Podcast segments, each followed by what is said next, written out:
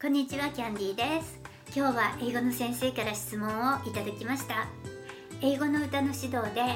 授業の時の音楽って携帯からスピーカーに飛ばす感じですか？CD に入れてからの方がいいですか？ではまずですね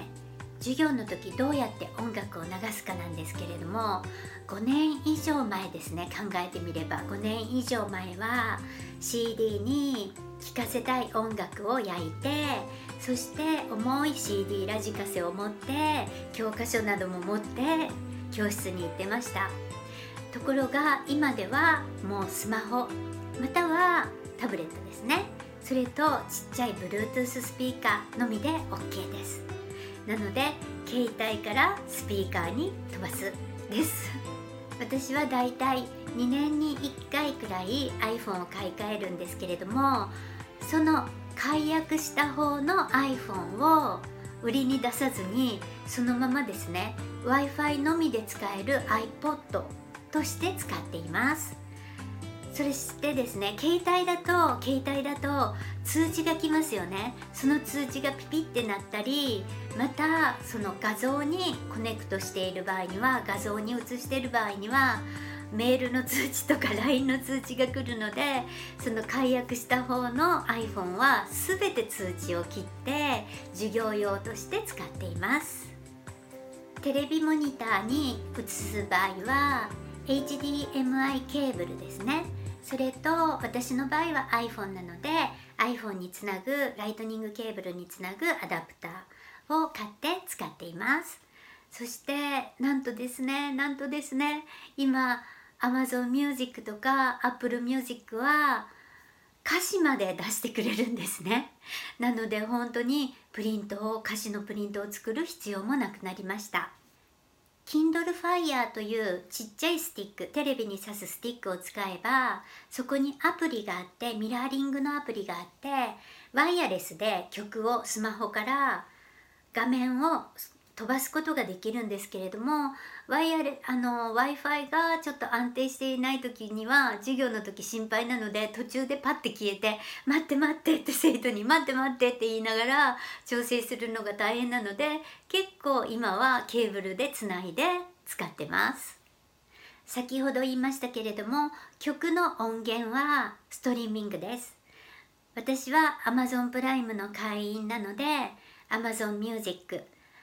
それと Apple の会員でもあるので Apple Music で聞かせています。そして聞かせたい時にその場で検索してすぐ出てくるというのもいいですよね。そして先ほども言いましたように会員だったら無料で何百万曲以上ほとんど全ての洋楽を聴かせることができるっていうのもすごいと思います。次の質問なんですけれども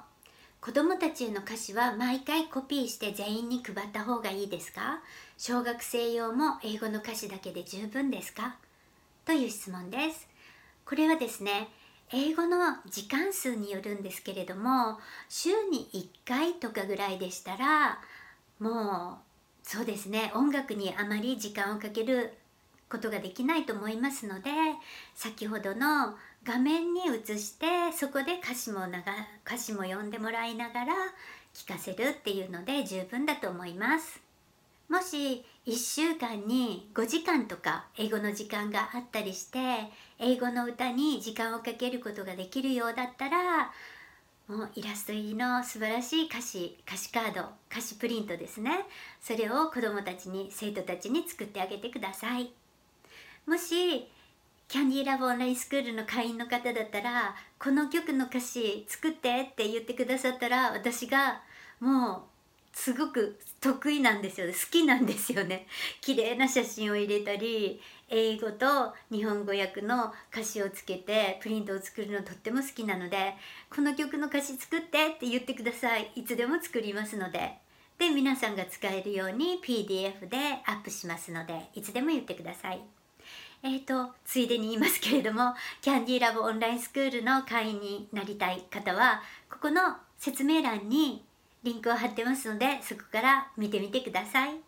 私が高校で英語を教えてた時には十分な時間があったので英語の歌をたっぷり教えていました。時間をかけてたっぷり教えていました。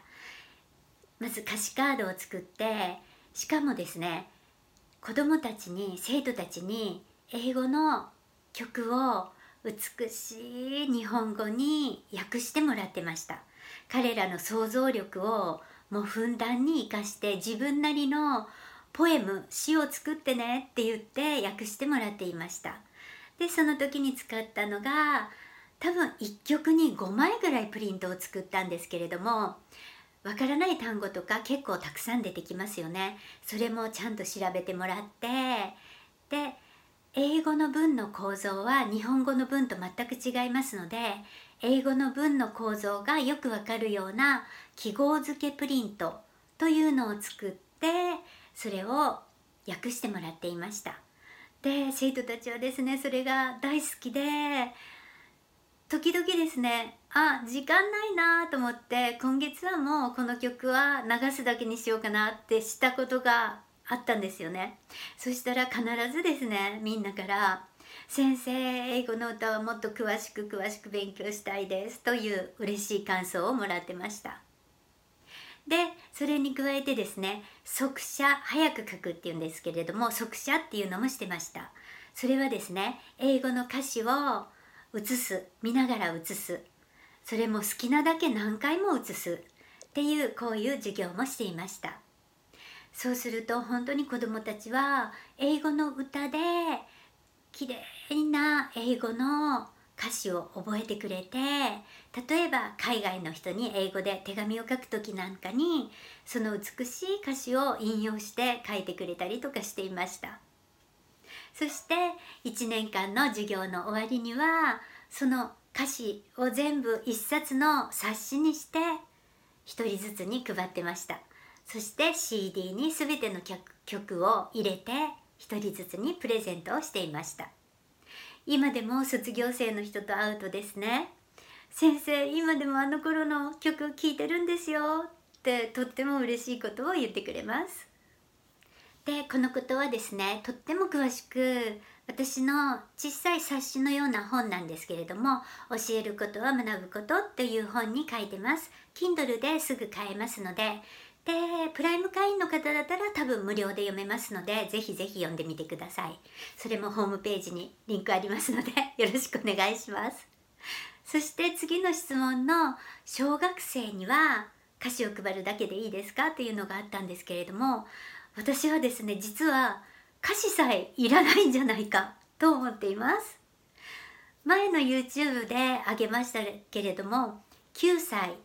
英語学習の臨界期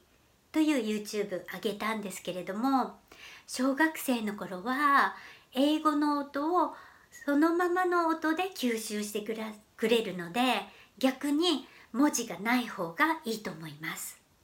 なぜなら文字を読みながら英語の歌を歌ってしまうとカタカナ英語になってしまうんですね。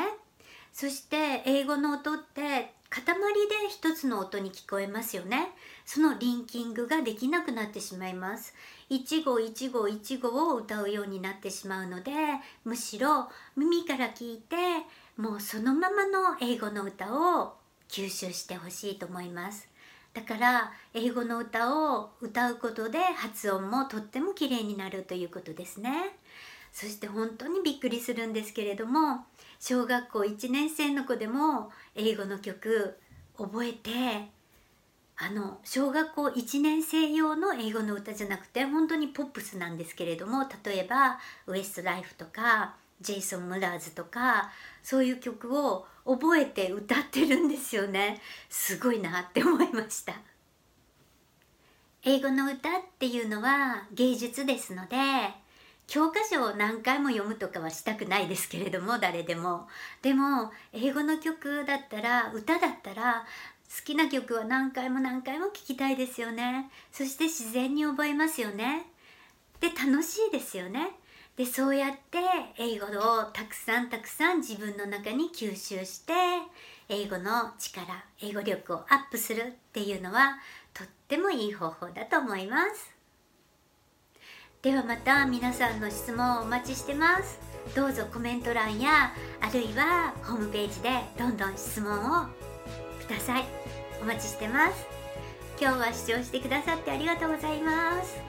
チャンネル登録もどうぞよろしくお願いします See you! Have a wonderful day!